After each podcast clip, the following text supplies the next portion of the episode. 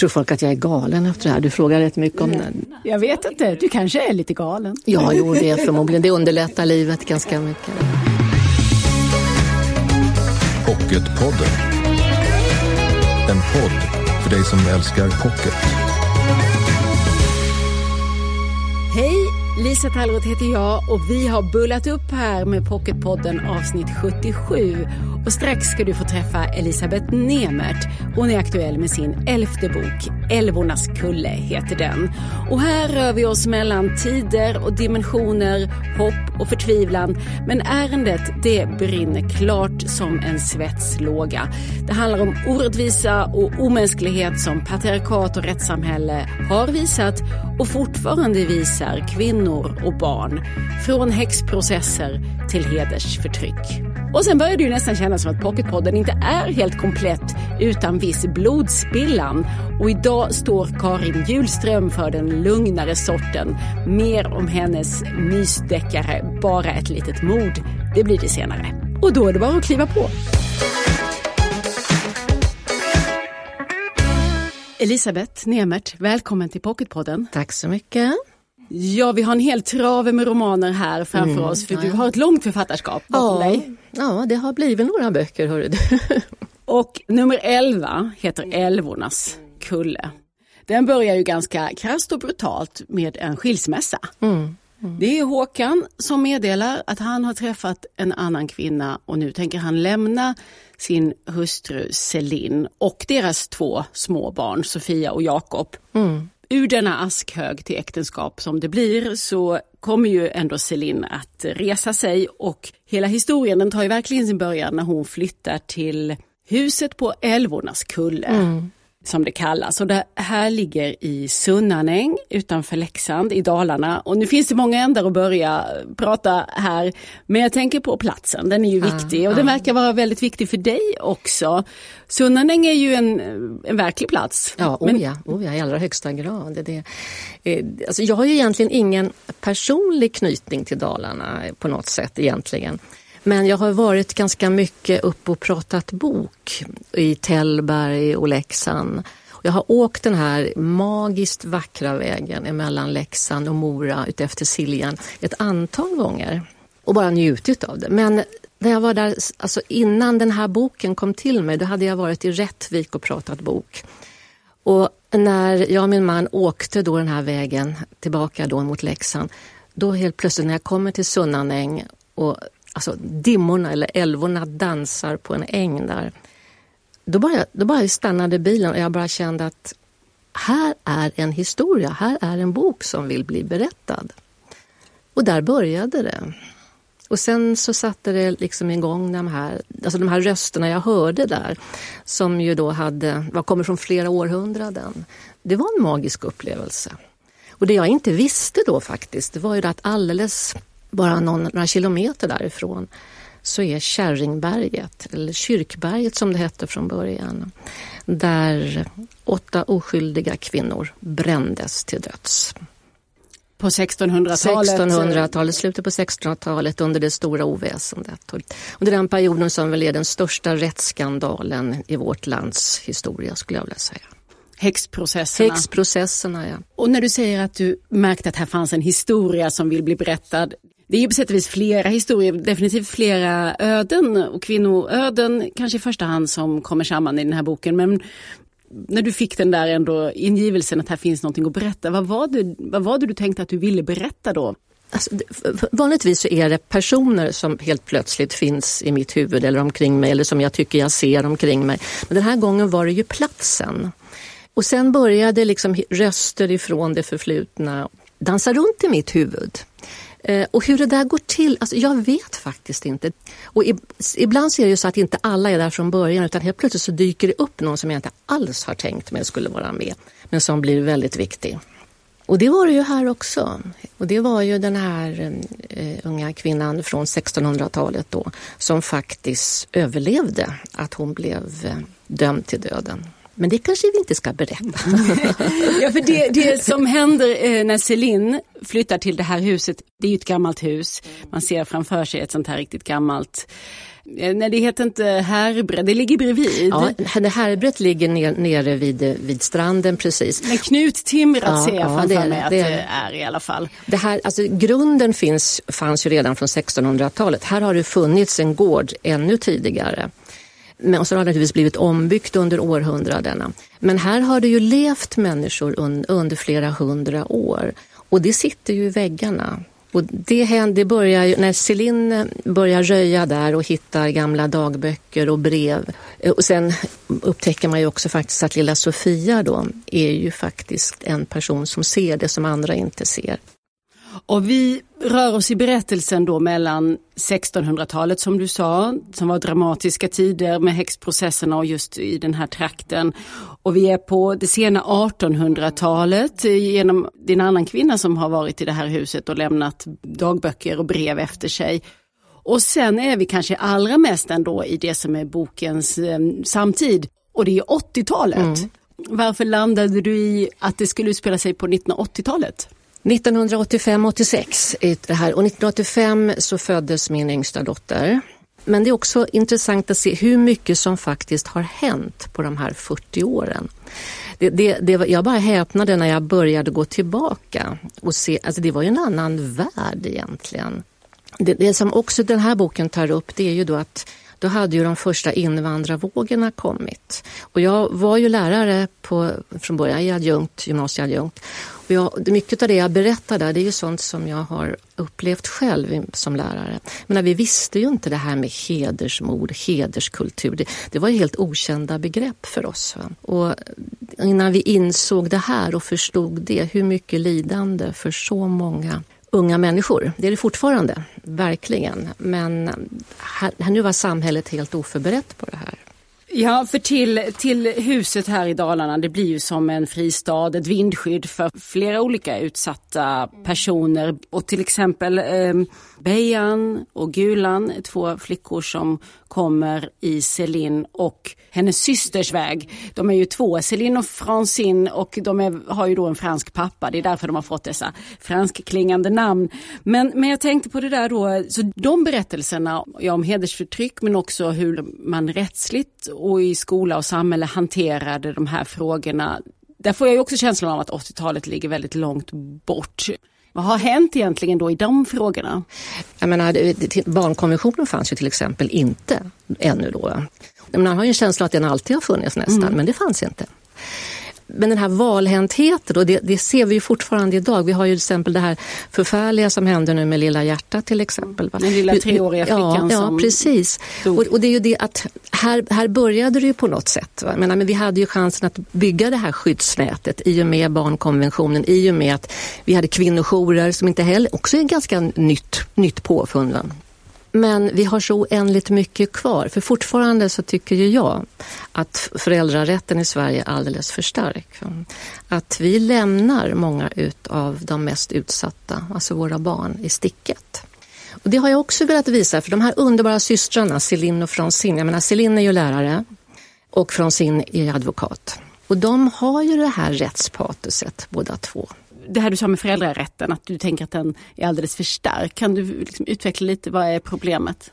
Jo, men där, där har du till exempel det här med det här förskräckliga som vi pratade om, Lilla hjärtat. Det är ju ett markant tydligt exempel på, på det. Att föräldrarnas rätt på något vis överstiger barnets rätt. Och det här finns ju otaliga exempel på det. Eller skilsmässor, vanliga skilsmässor också. Det tar jag också upp där. Att barn ofta blir tillhyggen för föräldrarnas egoistiska behov eller hämndbegär eller svartsjuka eller vad det är. Så att vi helt enkelt så behöver barnen ett större skydd. Ibland faktiskt för att skyddas från sina föräldrar. Och eh, Vad har du hämtat dina liksom, tankar och erfarenheter av det här? Jag har ju som sagt var många år i katedern. Både på högstadiet och i gymnasiet. Och jag började min lärarkarriär i eh, utsatta områden. Jag har undervisat elever i mitt eget hem som inte har kunnat vara i skolan. Och jag har mött livsöden som jag hade önskat att jag inte skulle ha behövt möta. Och där har jag, jag har verkligen i eh, mitt liv fått möta barn, ungdomar som eh, jag tycker att samhället har svikit på många sätt. Och um, då har ju du, tänker jag, varit lite som Celine här, en enskild människa som försöker göra någonting för de som kommer i ens väg. Hur, hur, hur har du tänkt då? Jag hade öppet hus kan jag säga. Min, eh, mitt hem var öppet och det jag hade ofta, väldigt ofta, ungdomar hemma. Och det kunde ringa mitt i natten och det var, så jag, det, till slut i början då så blev jag lite osäker på vad det egentligen innebar att vara lärare. Därför att jag tyckte att jag var allting utom att stå där och undervisa historia och svenska och geografi och allt vad det var. Men så småningom så insåg jag att för många så handlade det faktiskt om att kunna visa på ett, ett alternativt sätt att leva, ett alternativt sätt att vara. Och där kände jag att när jag sen kom till lärarhögskolan också att man var inte riktigt i, i fas med den verklighet som skolan befann sig i då faktiskt. Även om det här nu är länge sedan. Och jag vill ju påstå att det verkar inte som det har blivit så jättemycket bättre faktiskt. Eh, så det är av egna erfarenheter. Sen har jag också jobbat inom kvinnojouren som volontär under många, många år. Eh, och då har jag ju också fått möta sånt som jag kanske önskat jag, önskat att jag inte hade behövt att möta. Eller rättare sagt att jag, inte, att jag inte hade behövt veta att det fanns. Men det gör det. Vad kan det vara då du tänker på? Det, det är ju den här totala utsattheten. Man, kan, man, man tänker ofta så här, men varför lämnar inte kvinnor bara som, som är misshandlade, lever år ut och år in, dessutom att deras barn blir utsatta för det här. Men man, det är en slags hjärntvätt. Man blir fråntagen bit för bit den person som man innerst inne är. Och till slut så det är lite grann det här Stockholmssyndromet att man tycker att man på något vis man blir så beroende utav den här som misshandlar. Och det finns, någonstans så finns det också någon slags trygghet i helvetet. Va? Det är det man vet. Men det här som är utanför, det, kan bli, det blir så oerhört mycket skrämmande. Va? Men man ska inte döma. Det, det, vi kan nog alla hamna i den situationen även om man inte tror det faktiskt. Sitter du fortfarande i jag är, jag är, volontär? Är du ja, jag, volontär? Jag, är fortfarande volontär. Men nu är det gudskelov så att eh, kvinnojourerna är mer och mer en professionell verksamhet. När jag började så var det i stort sett enbart på frivillig basis. Märkligt nog, helt otroligt. Men eh, idag så krävs det ju nu arbetar folk på kvinnojourerna, även så att säga, de som inte är kommunala utan de som är, är så att säga, privata. Och det är krav från Socialstyrelsen att de som arbetar där måste ha, vara socialsekreterare till exempel, eller kuratorer eller så. Gudskelov skulle jag vilja säga. Jag tror att många duckar inför man känner att man plötsligt får ett, någon slags ansvar eller en situation man inte riktigt vet hur man ska hantera när man får en annan människas berättelse så i, i knät. Hur tänkte du kring det där? Det viktigaste överhuvudtaget är att lyssna. Därför att du, det är inte du som ska tala om för den här personen hur den ska göra, så mycket gör så här och så här och så här. Utan du måste ställa de frågorna så att den här kvinnan eller vem det nu är kommer fram till det själv. För man har egentligen alla svaren själv inom sig. Men eh, det är inte att vara broduktig utan framför allt är att vara en medmänniska och lyssna. Och det, det, där med att lyssna det är en egenskap som jag nog tror att många av oss skulle behöva öva lite mer på faktiskt. Men då kanske man inte egentligen behöver vara socialsekreterare, nej, nej, nej. utan man kan vara medmänniska? Ja, det kan man också, absolut. Man behöver både och, både och. Men de här personerna har ju ofta utbildning att kunna lyssna. Men det, även som volontär så, så där är det verkligen, det får man också, man är utbildad. Men det är inte så att man bara kliver in från gatan och blir volontär utan man måste ju genomgå en utbildning också. Mm. Och här finns ju också dina systrar, Celine och Francine. Jag hör ju att ni, ni är systrar alla tre. Ja, ja jag är väldigt förtjust i dem. ja. Eh, och, ehm, och sen så vad du också gör här är ju att du har den här då samtidsberättelsen eller från 80-talet men eftersom du också tar fram eh, exempel ur historien så blir det ju här att vi tittar på häxprocesserna på 1600-talet. De kastar, liksom, de kastar ljus på varann här. Det och det som Bejan är utsatt för eh, när hon gömmer sig för sin familj som vill gifta bort henne i eh, Irak hur har du tänkt när du har satt ihop de här eh, berättelserna från historien ja, och i, idag? För det är ju sedan 1800-talet, sent 1800-tal. Och det handlar ju om också att jag vill visa på idag när vi befinner oss för 2020 hur mycket som faktiskt har hänt ändå. Hur mycket vi har varit tacksamma för, för våra mormödrar och mormödrars mödrar. De har, de har kämpat så för att vi ska kunna ha den frihet som vi faktiskt har idag. Och också inte bara titta på vad vi inte har utan också se och vara tacksamma för att när vi bor här faktiskt, som är, om man tittar ut över världen på många sätt, är ett paradis på jorden ändå. Eh, och sen, alltså jag, jag tar ju upp många kanske dråpliga exempel också. Vi kan skratta åt hur män såg på kvinnor också i, i den offentliga debatten.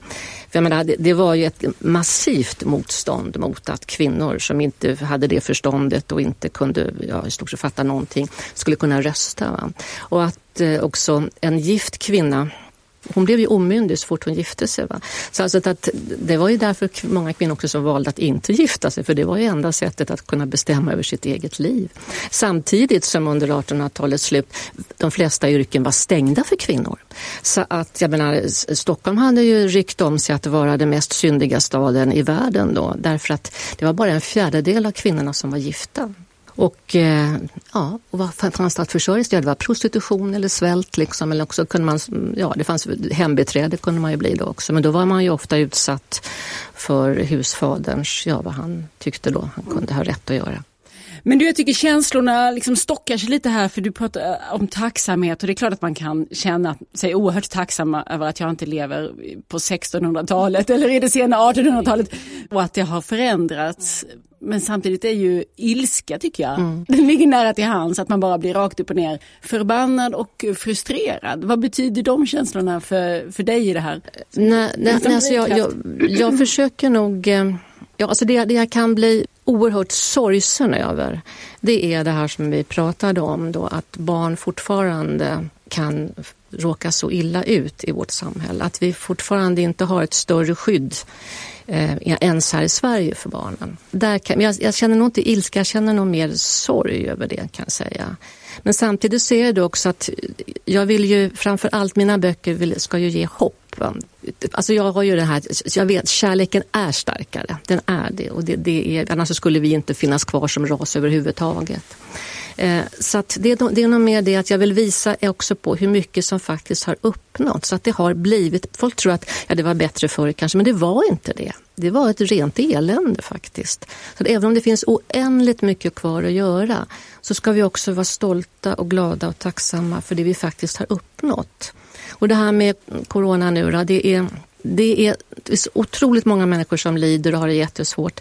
Men eh, det finns ju också en annan sida utav det. Va? Det, kan, det drar fram också mycket goda krafter och vi får se vad det här leder till när det här eländet en gång är över. Ja, den där tanken återkommer i boken också flera gånger att det är så svårt att avgöra om en händelse är en katastrof eller en... Eh, Välsignelse. Ja. Det, det, det, där tycker jag är jätteviktigt för att det är ofta när man befinner sig mitt i någonting som, har, som den här skilsmässan till exempel då som boken börjar med och det har väl kanske de flesta av oss upplevt någon gång just den, den händelsen. Och man tror att mitt liv är slut, det kommer aldrig att bli någon, det kommer aldrig hända någonting positivt mer. Och sen när man tittar tillbaka i backspegeln så upptäcker man, men herregud vilken tur att det där hände. För att det, när man befinner sig mitt i det är det också väldigt svårt att sitta och tänka, jaha vad ska jag lära mig på det här nu då? Utan man kan behöva lite tid. Jag menar, när jag är så, så gammal som jag är så, så, kan jag ju faktiskt, jag har ju lite mer facit så att säga på livet, även om jag hoppas att jag har mycket kvar också. Och då kan jag också se att det här, de, de tragedierna som har hänt i mitt liv, för de har varit några stycken, jag kan se att jag vill inte vara utan dem idag. Därför att det, det, förde, det tvingade mig att ta steg framåt som jag kanske an, inte skulle ha gjort annars. Och det är jag tacksam för idag. Jag hade Karin Wahlberg här i, eh, som gäst i studion för ett par avsnitt sedan och ni är precis jämngamla tror jag, 70 precis va? Ja. Hon pratade också om det, att hur hon tyckte att hon hade utvecklats till att bli en ganska stoisk människa med tiden. Eh, och det låter som det är det du beskriver, att man liksom lyckas sätta sig över och eh, hålla liksom ett annat öga på de stora perspektiven. Ja, det är i alla fall ett strävansmål. Sen kan jag ju inte säga att jag lyckas alltid, men det är klart att det är mycket lättare nu när man har lite erfarenhet att ta utav, självklart. Och jag debuterade ju inte som skönlitterär författare förrän jag var 50 år. Jag hade skrivit en himla massa läroböcker och fackböcker innan. Men jag hade nog inte varit redo eller mogen att börja skriva de här böckerna när jag var yngre. Jag tror inte det. Varför inte då tror du? Därför att jag behövde den, den livserfarenheten som jag hoppas ändå skiner igenom lite grann. I, i, det är inte så att jag vill skriva någon på näsan, gör så här. Men det lilla jag har lärt mig under livet, om det på något vis kan hjälpa någon annan, vilket det, alla lektioner jag får tydligen har gjort, så är jag så oändligt tacksam för det. Och det eh, lyser igenom kan jag ju berätta att det finns mycket, du har mycket att ösa ur och du fyller den här romanen med många, många karaktärer och det är många berättelser, vittnesmål då både i tid och rum. Och jag sa ju det där tidigare att vi rör oss mellan dimensioner. För här finns ju också inslag av ja, magi kanske, eller övernaturlighet. Mm, mm. Lilla flickan Sofia, Celins dotter, hon är ju synsk som du nämnde. Och hur kommer det sig? Ja, det har funnits i mitt liv eh, jämt kan jag säga, på, på olika sätt. Och jag ser det också hos eh, mina barn, mina barnbarn. Det finns där. Vad är det du ser då? Jag brukar säga så här, jag är inte galen. Eh, men mycket av det som jag, som jag berättar i mina böcker, det har jag ju faktiskt upplevt själv. Därför att det finns vår, verkligheten, när vi öppnar ett fönster så, så, upp, så, upptäcker vi att det finns så mycket som vi inte med blotta ögat kan se om vi bara, bara känner efter. Och det här var jag ju lite orolig för hur det här skulle uppfattas när jag började skriva de här böckerna. För att i alla böcker så finns det ju ett starkt magiskt inslag. Men det märkliga är att det är precis det lagret som verkar ha fascinerat de flesta av mina läsare. Och när jag är ute och pratar, på, vilket jag gör ganska mycket i normala fall, inte nu naturligtvis, och vi börjar prata om magi, då är det som att dra en kork ur en flaska och jag får höra mest fantastiska berättelser om saker och ting som vi inte med, med vårt förnuft kan förklara, som människor har varit med om. Så att det här är nog någonting som vi eh, delar fast vi kanske inte alltid eh, pratar om förrän någon liksom vågar börja och men du lever ditt liv så öppen för att ja, oh, ja, eh, oh, det kommer, vad, vad, är det alltså det, som det, du ser eller vad är det du? Alltså, jag vet inte, jag ska kan ju berätta. Förnimmer. Eftersom vi nu har också då, Bortom stjärnan ligger ju där också på bordet här nu då, för den har ju kommit ut som, som ny, nyutgåva, jag vet inte vilken i ordningen nu. Jag brukar berätta hur den kom till för det är ett ganska tydligt exempel på hur, vad som hände det, det är ju det här är många år sedan. Men, och jag hade aldrig haft en tanke på att skriva en skönlitterär bok, aldrig någonsin. Och jag satt en kväll i mitt vardagsrum, barnen låg och sov och helt plötsligt ser jag som jag ser ett fotografi framför mig. Och det föreställer en kvinna och ett barn. Jag ser dem bakifrån och kvinnan är klädd i en arabisk klädnad och det här lilla barnet är en flicka, det vet jag. Och de går i en öken. Och jag har ingen aning om vad det här är för någonting. Så jag går och lägger mig och nästa dag så kommer den här bilden tillbaka i huvudet på mig. Och då får jag veta att den här kvinnan heter Sofia, att hon lever i Betlehem och att hon lever under Jesu tid. Och jag förstår, fattar inte vad det här är för någonting. Så den tredje, nu ser du lite sådär konfunderad ut. den, tre, ja, den tredje kvällen då när jag ligger i badkaret då, då har den här Sofia blivit så irriterande, va? för hon är där hela tiden. Så jag bara ställer en fråga rätt ut så här i badrummet, men vad är det här för någonting? Och det är som man sätter på en gammal sån här filmprojektor. Va? Och jag ser liksom bara en historia så här som bara spelas upp framför ögonen på mig. Och så hör jag i huvudet, och nu blir det, lite, nu blir det riktigt, riktigt konstigt här. En röst som säger i huvudet på mig att det här är en bok du ska skriva. Men du ska inte skriva den nu, för du måste vänta i två år och lära dig lite mer först. Och den här, vid den här tiden så var jag ensamstående med två barn och det fanns liksom inte på den ekonomiska kartan att ge mig in och börja skriva en roman helt plötsligt. Men ungefär exakt på dagen två år senare, och nu menar jag exakt alltså, så får jag ett ordentligt royalty för en bok som jag och en kollega har skrivit i religionshistoria och kan börja skriva Bortom stjärnan. Och den gick ju väldigt bra. Och sen innan den var klar så kom ju nästa Katarina då ifrån Den vita liljan och, och höll på att slå in dörren hemma. Liksom. Och så har det fortsatt så här. De har kommit hela tiden, de här personerna. Men betyder det också, för jag tänker då till exempel Sofia i boken, hon, hon får liksom signaler och förnimmer känslor. Och um, Tycker du att det är skönt att du får de här eh, signalerna? Alltså, finns det kan man vila i någonting, eh, att det händer någonting större bortom min kontroll? Eller är det Det kan vara väldigt jobbigt. Det kan vara väldigt stressande? jobbigt. Ja, nej, för att jag vet, eh, när det ska hända någonting som inte är bra så vet jag alltid det. Och jag vet inte vad det är och jag vet inte när det kommer men jag vet att det kommer. Så att det är pressande. Samtidigt som den andra biten är helt fantastisk. Det här när jag, liksom, när jag känner saker och ser saker och, och så. Det är en gåva. Det hjälper mig i mitt skrivande, det gör det. Men det är inte bara enkelt, det är det inte. Nu tror säkert de som lyssnar att jag är helt tokig. Nej, men det låter ju fruktansvärt att ha en väldigt obehaglig förnimmelse men vet du inte ens vart du ska Nej, rikta nej, den, nej. då har du ju ingen möjlighet alls att nej, försöka förhindra det. Nej, nej, det har jag inte. Och det är jobbigt, det är jättejobbigt. När hände det senast? Ja, det är bara någon vecka sedan. Men det var en ung kvinna som jag har mycket kontakt med. Det visste jag inte att det var hon, men jag bara kände att det är någonting som har hänt. Det är någonting som har hänt och jag var, var jättenervös en hel förmiddag. Sen fick jag veta dagen efter att hon hade mått väldigt dåligt precis under den tiden. Men betyder det att dina barnbarn också har den här känsligheten som jag kanske skulle kalla det, synskheten? Min, eh, min Sofia, som eh, Elora som hon heter, hon har den. Hon har den. Och hur kommer det till uttryck? Eller hur vet du det? Jag är jättenyfiken. du tycker det här verkar vara så självklart och, ja, alltså, och jag vet, jag vet inte hur mycket jag ska... Eftersom min dotter också har det. Så hon, hon ser, det här som, som Sofia i boken ser, det ser mitt barnbarn också, sådana saker. Så nu får man läsa boken för att veta. Och du har bara accepterat att det är så här det ligger till? Ja, det har jag gjort. Alltså om man börjar tänka förnuftigt, då, då blir det inte bra. Det är bara att vara tacksam för att man har det här. Men som sagt var, det, det, har, det har som allting som vi pratat om två sidor. Det är inte bara positivt. Och nu hör jag ju att du träffar människor och inte minst läsare som delar den här erfarenheten. Men för du säger själv här att du är lite orolig för att folk tror att du är galen. Finns det liksom inte utrymme riktigt i vårt samhälle för att eh, öppet deklarera att man har en sån här förmåga eller en sån här känslighet? När jag, när jag pratar om det så här, då, då upptäcker jag ju som jag sa att det finns, nästan alla har upplevt någonting. Så att jag tror att vi, vi bär med oss det här men att man inte riktigt, det som jag känner nu, jag känner mig lite sådär obehaglig när du frågar så här, men gud vad ska folk tänka ungefär. Men det, det är som att vi bär på sådana här upplevelser men ofta så är det ju förnuftet slår ju till på en gång om man tänker nej men det var nog inte så i alla fall, eller man hittar rationella förklaringar. Då. Men någonstans så kanske många av oss ändå vet att ja, men det, var, det, det, det kanske var så här i alla fall.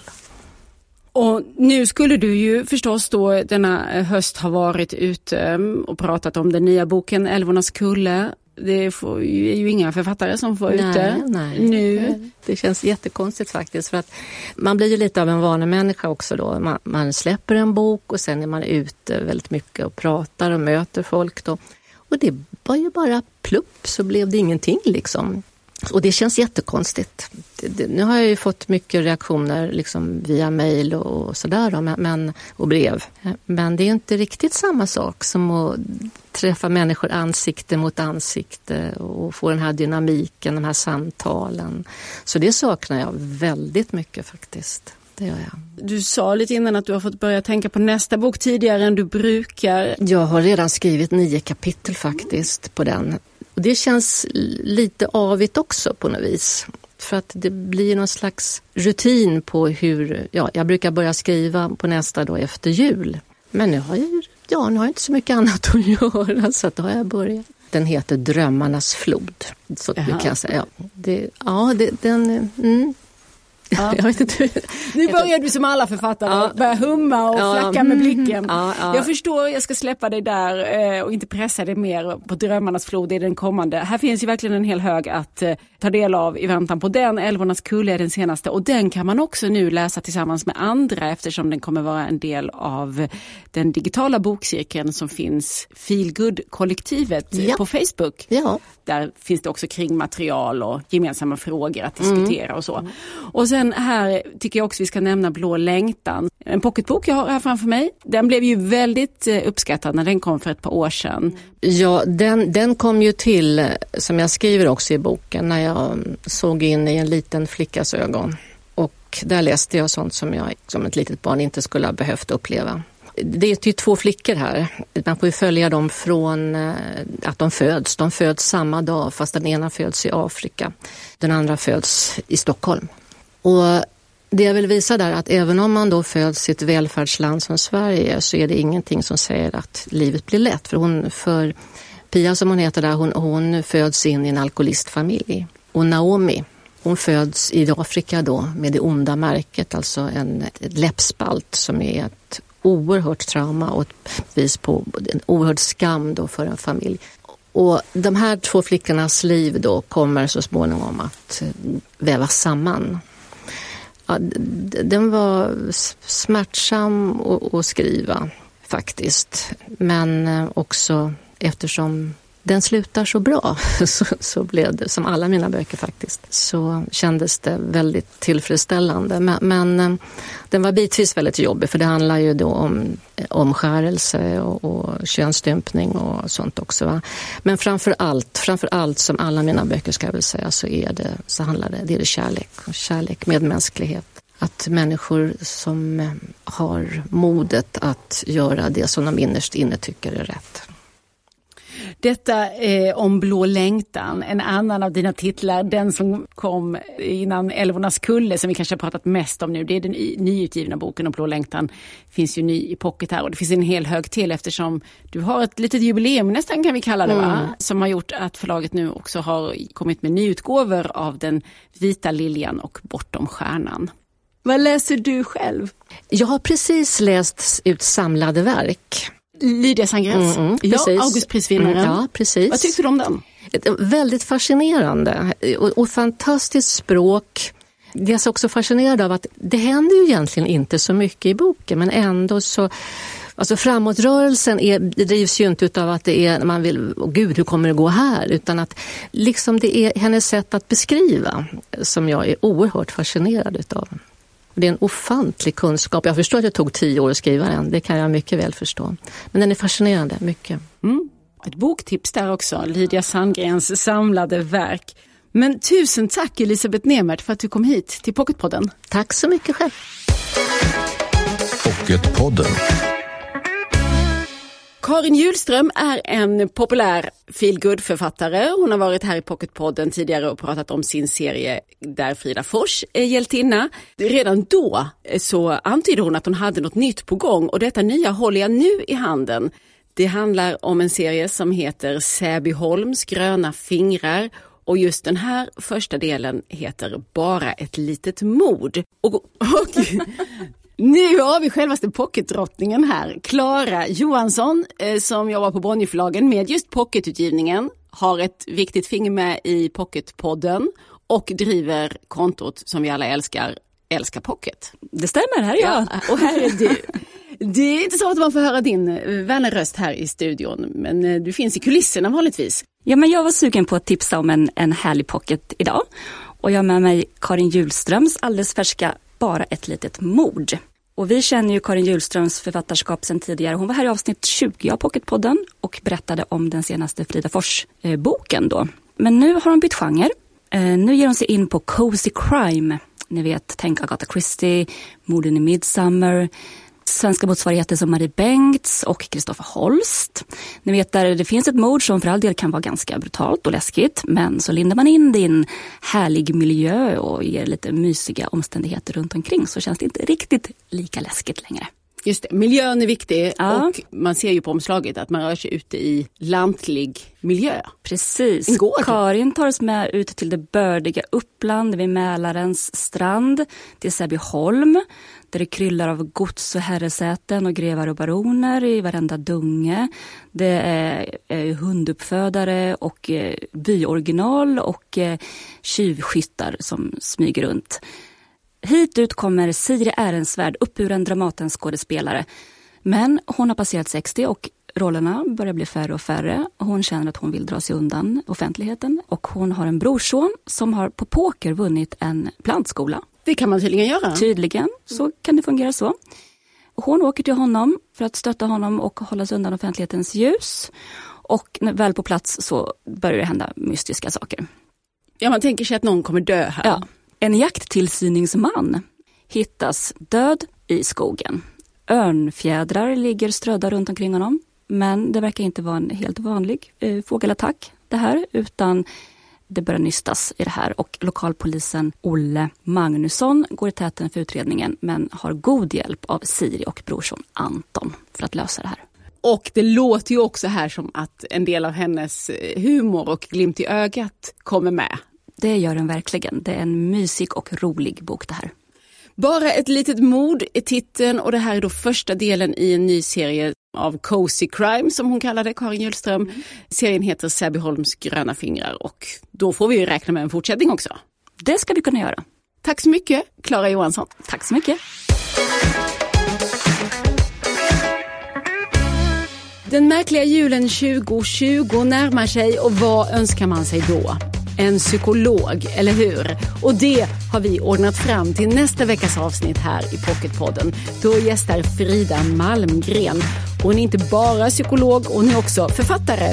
Tillsammans med sin syster Linnea Malmgren har hon skrivit romanen Alicias val. Och sen kallar sig Frida något av en relationsexpert. Eller om det är jag som kallar henne det. Mycket finns det i alla fall att prata om och det gör vi nästa vecka här i Pocketpodden. Tills dess, håll i, håll ut och följ oss i sociala medier. Där heter vi Älska Pocket och jag heter Lisa Tallroth. Hej då! Du har lyssnat på Pocketpodden. En podd från Bonnierförlagen.